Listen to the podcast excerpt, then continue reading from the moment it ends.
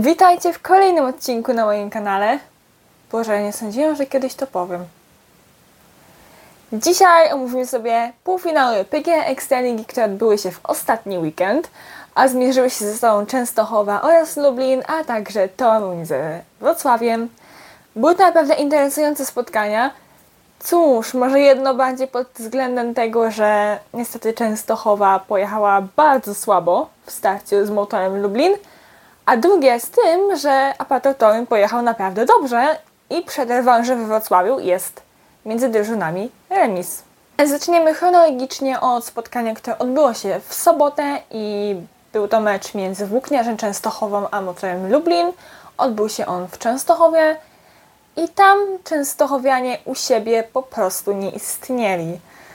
Było to bardzo słabe spotkanie tych zawodników. No może nie licząc Leona Matsena, który naprawdę ciągnął tą drużynę za uszy, ale tak naprawdę to żaden z nich nie błyszczał, mieli praktycznie same problemy. Byli u siebie, a jechali jakby kompletnie tego toru nie znali, nie spodziewali się, co się tam wydarzy i kompletnie nie trafili z ustawieniami.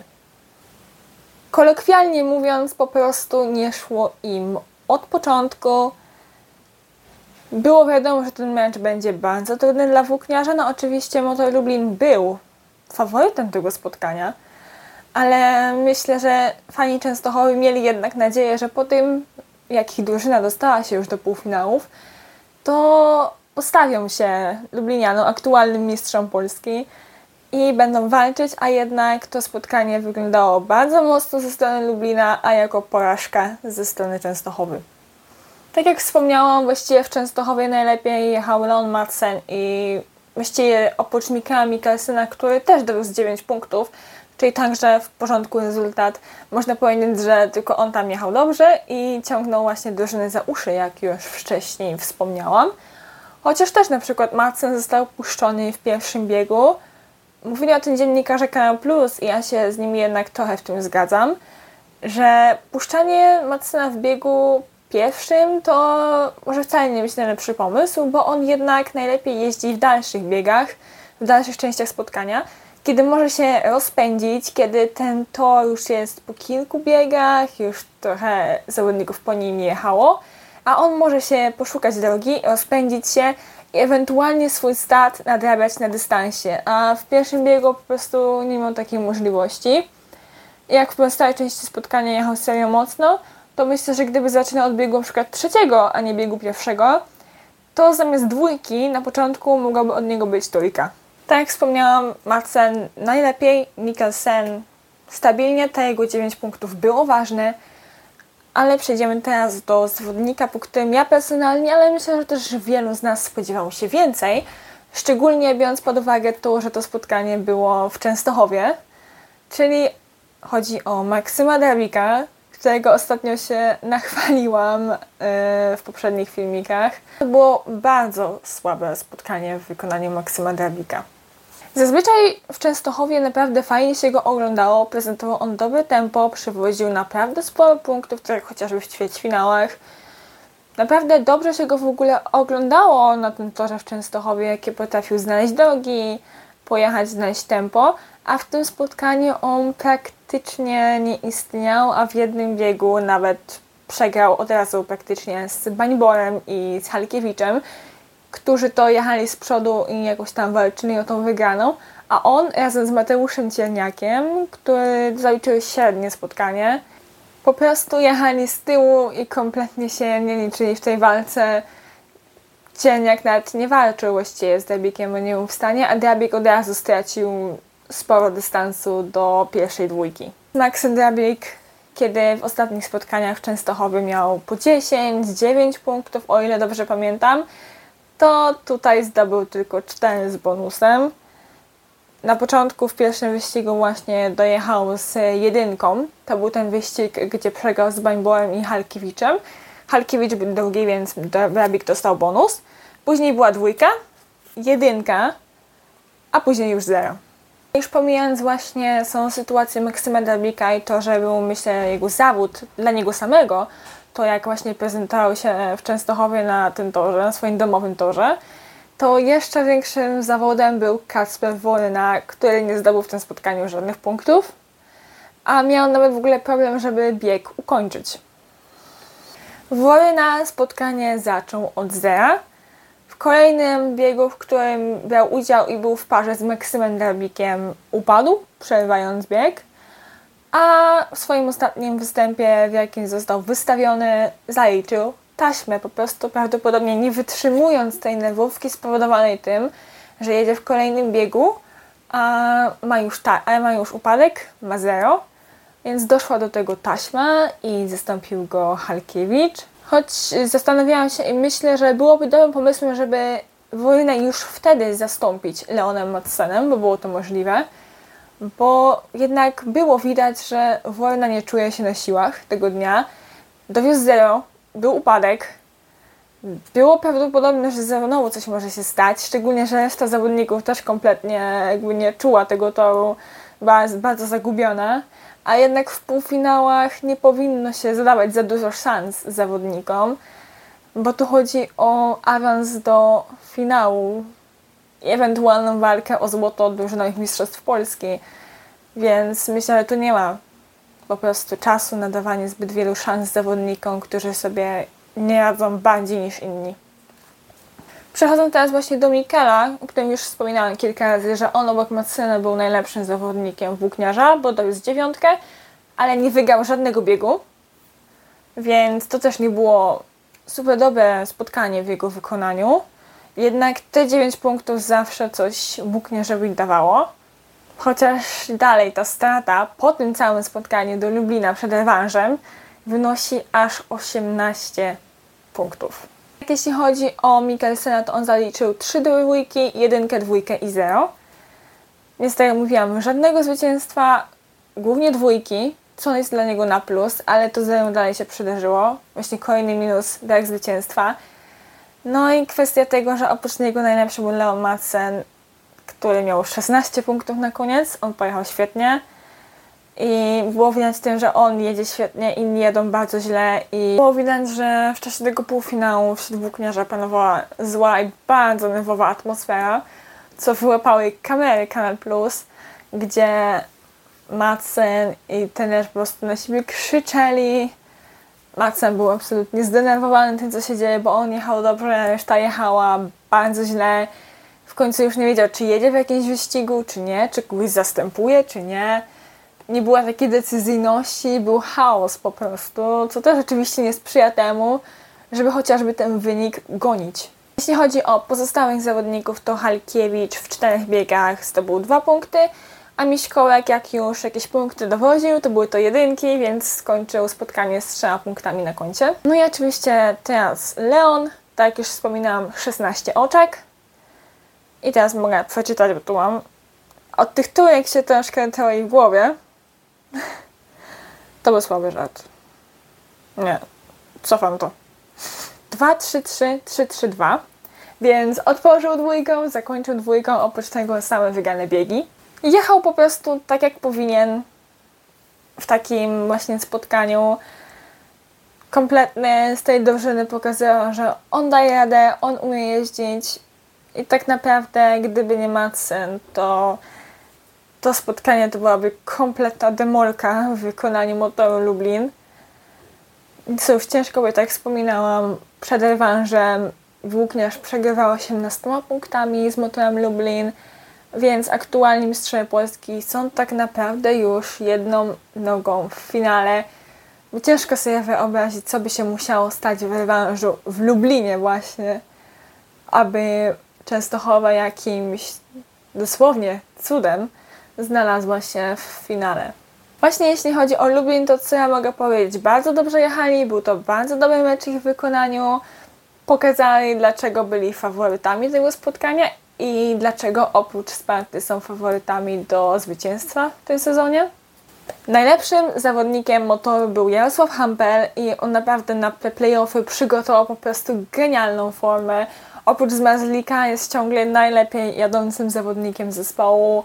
Świetnie punktuje, jedzie w naprawdę imponujący sposób, ogląda się go z przyjemnością. No i oczywiście, co najważniejsze, daje drużynie punkty i dzięki niemu wygrywają do spotkania i będą w naprawdę dobrej pozycji. W tym meczu z Częstochową dowiózł 13 i bonus, 3 trójki, dwie dwójki i właśnie najciekawszym wydaje się to, że mówi się sporo o tym, że Jarosław Hampel Motor Lublin opuści po tym sezonie. Nie wiem, jakbym ja była w motorze, to ja bym go nie chciała puścić generalnie. Jeśli dalej, jeśli chodzi o zawodników motoru, to Bartosz Zmarzlik. Jak to Bartosz Zmarzlik? Dobre spotkanie, dobra jazda w jego wykonaniu, e, 11 punktów i bonus. Choć e, był taki przykład, wiemy, że Bartosz Zmarzlik przeszkodził Dominikowi Kuberze w jeździe, blokując mu drogę, przez co na przykład Dominik Kubera stracił jedną pozycję na rzecz e, zawodników z Bukniarza. Jednak jak wiemy, Bartosz Zmarzlik po prostu dowozi punkty, więc nawet ciężko go aż tak bardzo krytykować za tą jazdę, bo jest on wielkim filarem tego zespołu, jednym z najlepszych jadących zawodników w lidze aktualnie, z dużą szansą, aby na Szczakielach otrzymać właśnie tytuł najlepszego polskiego zawodnika. Naprawdę bardzo mocna i dobra jazda Bartosza Zmazlika, oprócz Jarosława Hampela, najlepsi zawodnicy w drużynie. Później także Freddy Lindgren i Dominik Kubera właśnie, o którym wspomniałam, oboje po 10 oczek. Oboje z tymi, z taką samą ilością zwycięstw i dwójek i jedynek. Oboje dwie jedynki, patrzę na swoją ściągę, dwie trójki i po jednej dwójce. Bardzo stabilny występ, przyłożyli się idealnie do tego, co drużyna chciała osiągnąć. Nie ma się za bardzo właściwie do czego przyczepić. No szczególnie, że jednak na tle zawodników włókniarza właściwie wszyscy zawodnicy motoru wyglądali bardzo dobrze. Teraz przejdźmy do Bartosza Bańbora, który po raz kolejny pokazał się serio z dobrej strony. Jest to zawodnik charakterny i widać też to w jego jeździe na torze. Ostatecznie spotkanie skończył z piątką i jednym bonusem. Zdobył dwójkę, trójkę i dwa zera, ale trzeba wspomnieć o tym właśnie, że w biegu młodzieżowym zdobył dwójkę, ale później właśnie, tak jak wspominałam o tym przy omawianiu tego, jak pojechał Maksym Drabik, to wygrał on wyścig właśnie, gdzie miał się z tymi zawodnikami. Yy, walczył przez chwilę z Halkiewiczem, jednak to on wyszedł z tego zwycięsko. No i Maksym Drabik w starciu ewentualnie właśnie z Bańborem kompletnie się nie liczył. Więc naprawdę Bańbor po raz kolejny pokazuje dobrą jazdę. Dalej to Mateusz Cieniak. Nie było to najlepsze spotkanie w jego wykonaniu, ani mocne. Zdobył 4 punkty dla drużyny, wygrał jeden bieg, a później było 0, 1 i 0. No ostatnio te spotkania Cieniaka nie są aż tak dobre, jak mogłyby być. Jednak dalej punkty dowodzi jest w stanie wygrywać biegi, szczególnie te młodzieżowe, od czego właściwie to jest to, czego się od niego powinno aktualnie najbardziej wymagać. No i pojechał też jeszcze Kasper Grzelak. Zdobył on jeden punkt. W drugim biegu, w którym się pokazał, miał zero. I tak naprawdę tyle widzieliśmy go na torze. Więc podsumowując, deklasacja w wykonaniu motoru Lublin. Naprawdę bardzo ciężki wieczór dla fanów włókniarza w Częstochowie, ale też myślę ogólnie dla nas do oglądania bo jednak kiedy jesteśmy, widzimy półfinał PG Ekstraligi, to chcemy zobaczyć naprawdę sporą walkę między drużynami. No, przynajmniej oddało nam to trochę w półfinale między Spartą Wrocław a Apotorem Toń, czego myślę, że większość z nas się jednak nie spodziewała i właśnie ewentualnie walki wypatrywała między Lublinem a Częstochową, a tu Apator Toruń naprawdę postawił się liderowi ligi aktualnie. I rewanż we Wrocławiu będzie na pewno bardzo ciekawy. Tak jak już powiedziałam, spotkanie w Toruniu było bardzo ciekawe, bo jednak Sparta przystępowała do niego jako kompletny faworyt, a też Apato Toruń był lucky loserem i nawet oglądałam ostatnio vlog na właśnie kanale Włókniarza, gdzie Leon Madsen mówił, że w meczu z Gorzowem muszą się starać o to, żeby mieć jak najwięcej punktów, bo chcę trafić na Lucky Losera, bo to będzie lżejsza droga do finału. A tak naprawdę Sparta, która była liderem tabeli po fazie zasadniczej, ale też liderem właśnie po ćwierćfinałach, pod koniec miała naprawdę problem z Apatorem Toruń i mecz ostatecznie skończył się remisem i to tak ledwo, ledwo dzięki obronie Taja Wufindena w ostatnim biegu. Ogólnie tor w Toruniu był naprawdę trudny dla Wrocławian, co było widać, bo jednak na początku spotkania wszyscy zadowalaliśmy się remisami między zespołami. Dosłownie większość biegów kończyła się remisem, dopóki Sparta nie zaczęła wysyłać się na prowadzenie, które w końcu doszło aż do 8 punktów. Później po jednym słabszym biegu spadło do 6, więc Betan Sparta Wrocław dalej miała dosyć spokojniejsze prowadzenie nad Apatorem Toruń, ale był to moment kluczowy meczu, bo wtedy przewrócił się Maciej Janowski tuż na pierwszym łuku. Oczywiście muszę powiedzieć, że spory szacunek do Maćka za fair play, który wtedy pokazał, bo jednak nie leżał i nie czekał na to, aż bieg zostanie przerwany, żeby może Bartłomiej Kowalski dostał drugą szansę na starcie, tylko pozbierał się, wsiadł na motocykl i skończył ten bieg, więc nie trzeba było go przerywać, ale skończył się on wynikiem 5-1 dla Patora, który wtedy momentalnie nadrabił tą właśnie przewagę Sparty Wrocław, zmalał ona do dwóch punktów, a później to jakby obudziło zawodników Apatora i przez chwilę Sparta to spotkanie naprawdę przegrywała i nie wyglądało to dla nich ciekawie.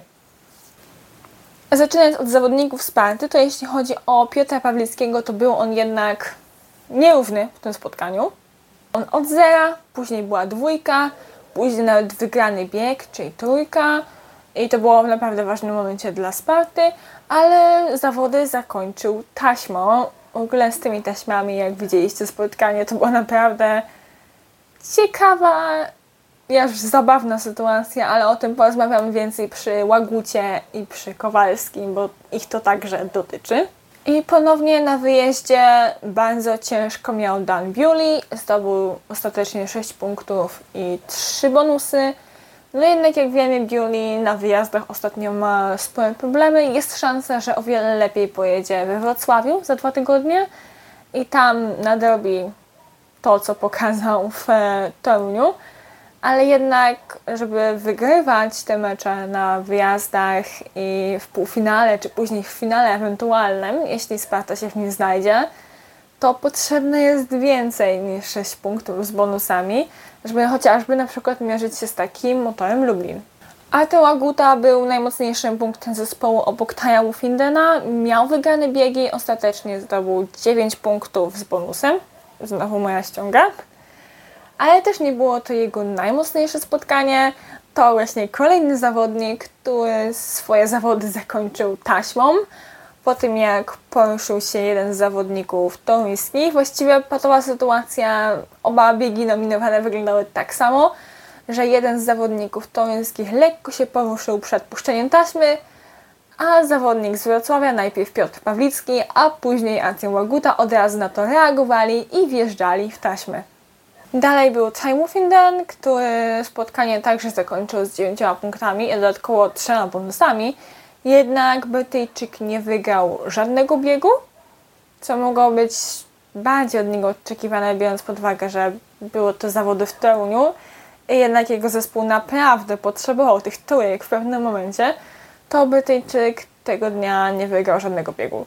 Ale ostatecznie jego jazda w ostatnim biegu i to, że nie dał się wyprzedzić przez Roberta Lamberta, dała Spartanom remis przed rewanżem u nich na olimpijskim. Teraz przechodząc do Macieja Janowskiego, ciężko tak naprawdę coś powiedzieć, bo oprócz Kevina Małkiewicza no, był to najgorszy zawodnik Sparty Wrocław w tym spotkaniu a jednak Kevin Małkiewicz ma dopiero 16 lat, a Maciej Janowski 17 lat jeździ już w lidze, czyli dłużej niż Kevin żyje. Magic zdobył tylko 4 punkty, bo spotkanie zaczął od dwóch dwójek, co jeszcze było dosyć stabilne jak na Macieja Janowskiego w ostatnich meczach i z jego problemami sprzętowymi właśnie na wyjazdach szczególnie, to po tym jak upadł, Oczywiście ponownie naprawdę szacun za, za fair play, za dojechanie do mety wtedy, a nie leżenie i czekanie na przerwanie wyścigu. No to później było kolejne zero i właściwie tak skończyło się spotkanie Macieja Janowskiego. Kompletnie nie umiał się odnaleźć, właśnie tylko zdał te cztery punkty dla swojego zespołu. A jednak powinien być obok Wolfingena Łaguty Bileja, jednym z liderów Sparty w tych meczach.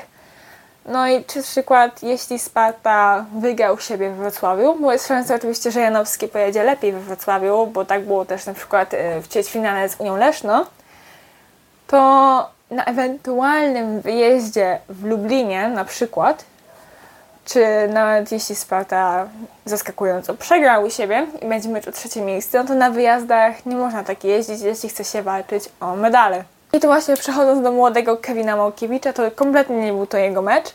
Oczywiście jest to zawodnik młody i ostatnio też bardzo chwalony w swojej jeździe i na spotkaniach. Bardzo dobrze pokazał się podczas spotkania na olimpijskim z Unią Leszno, czyli na rewanżu ćwierćfinałowym. To jednak kompletnie nie był jego dzień, bo swój występ na toruńskiej motoarenie rozpoczął od upadku.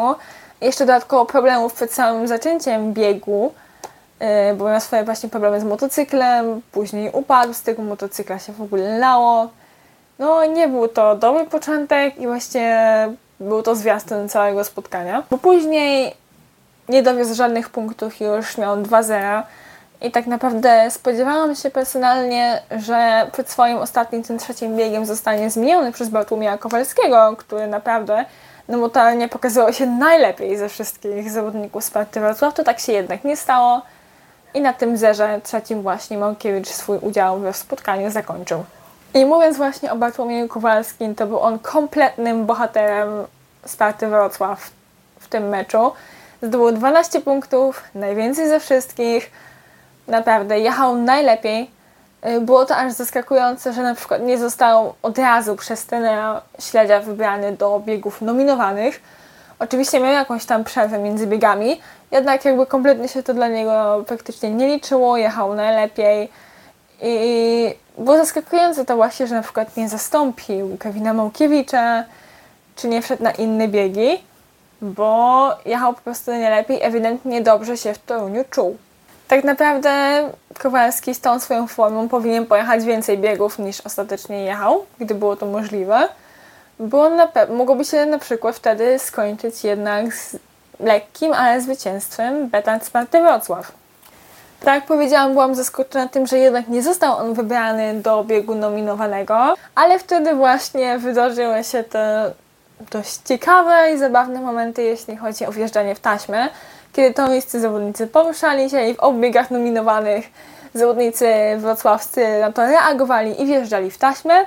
Zakończyło się ich wykluczeniem i zgodnie z zasadami zastąpieniem juniorem, który był oczywiście Bartłomiej Kowalski, który wtedy dowoził bardzo dobre punkty dla Sparty Wrocław i doprowadził do remisji swojej drużyny z Apatorem przed rewanżem u nich. Bo Bartłomiej Kowalski najpierw dwa biegi, w których brał udział, wygrał. Później przydarzyła się ta jedynka w tym właśnie biegu, gdzie upadł Maciej Janowski, a Kowalski nie za dobrze wystartował. No i oczywiście Janowski wstał, więc nie było przerwanego biegu i nie zaczął się on od początku. Później ten bieg nominowany, gdzie wskoczył za Pawlickiego, wygrał a w kolejnym dowiózł dwójkę. Jeżdżając na remis stają mu fidelemi zawodnikami Apatora Toruń, co ostatecznie dało wynik 45-45 przed rewanżem na Stadionie Olimpijskim za dwa tygodnie.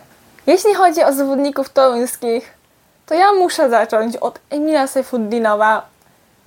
Był absolutnie genialny. Nie było po prostu co mu zarzucić tym spotkaniu. Nikt nie potrafił zarzucić mu też rękawic, jeśli chodzi o walkę z nim. Zaliczył komplet. 18 punktów. Wszystkie swoje biegi wygrał. Szczerze, nawet nie do końca wiem, co mam powiedzieć, jeśli chodzi o Emila, bo można go tylko pochwalić i powiedzieć, że zrobił wynik dla Apatora Toruń, dał im remis ostatecznie, chociaż przez chwilę zapowiadało się na sensację, remis u siebie, i przez to właśnie rewanż we Wrocławiu szykuje się naprawdę ciekawy. Drugim najlepszym zawodnikiem Apatora był Robert Lambert, który zdobył 8 punktów z bonusem. Też naprawdę stabilny występ Lamberta. Tylko w ostatnim swoim biegu miał 0, jeden bieg też wygrał, zaliczał dwójki i jedynkę z bonusem. Ale oczywiście przy Emilu Saifuddinowie nie wygląda aż tak dobrze, bo jednak jest to praktycznie prawie 10 punktów różnicy między nimi. Dalej był Wiktor Lampard, który ostatecznie spotkanie zakończył z 7 punktami, zaliczył też 0, ale miał także wygrany bieg, więc naprawdę było to dosyć dobre spotkanie w jego wykonaniu. No i każde punkty dla Apatora były ważne w kontekście właśnie tego, że walczą ze Spartą Wrocław i ten rewanż na olimpijskim szykuje się naprawdę na ciekawy i niespodzianki jeszcze mogą mieć miejsce. Dalej był Patryk Dudek, który ostatecznie 4 punkty i bonusy. I naprawdę zaprzyjaźnił się on z e, trzecim miejscem, bo jak dojeżdżał, to zaliczał same jedynki. Dalej Paweł Przedpełski, który tak naprawdę zaliczył jeden błysk przy tym, jak dobrze wystartował i dowiózł na metę trójkę. Ale oprócz tego ponownie nie było dobre spotkanie Pawła Przedpolskiego, bo skończył on z czterema punktami, czyli miał trójkę, miał też jedynkę, a oprócz tego zaliczał same zera. Lewandowski zdobył 3 punkty, bo zaczął od dwójki, później 2 zera i swój udział zakończył na jednym punkcie. Teraz przechodząc do Rumińskiego, który w składzie zastąpił Afelta, który pojawiał się w poprzednich spotkaniach to on ostatecznie jeden punkt. E, ale w tym właśnie swoim biegu, gdzie zdobył jeden punkt, naprawdę zaimponował, bo przez chwilę zapowiadało się na lekką szarżę w jego wykonaniu. Bardzo dobrze wystartował. Oczywiście później zawodnicy z go objechali, dlatego bieg zakończył się dla niego z jednym punktem. Jednak był ten błysk u niego widoczny, chociaż później było już zero. Tak więc byliśmy świadkami naprawdę ciekawych półfinałów e, PG Ekstraligi. Rewanże czekają nas nie w ten weekend, ale dopiero za dwa tygodnie, bo teraz weekend będziemy świadkami Grand Prix w Cardiff, a 4 września czeka nas w końcu trzeci finał indywidualnych Mistrzostw Polski. Odbędzie się on w Łodzi. Dziękuję Wam za uwagę i do zobaczenia.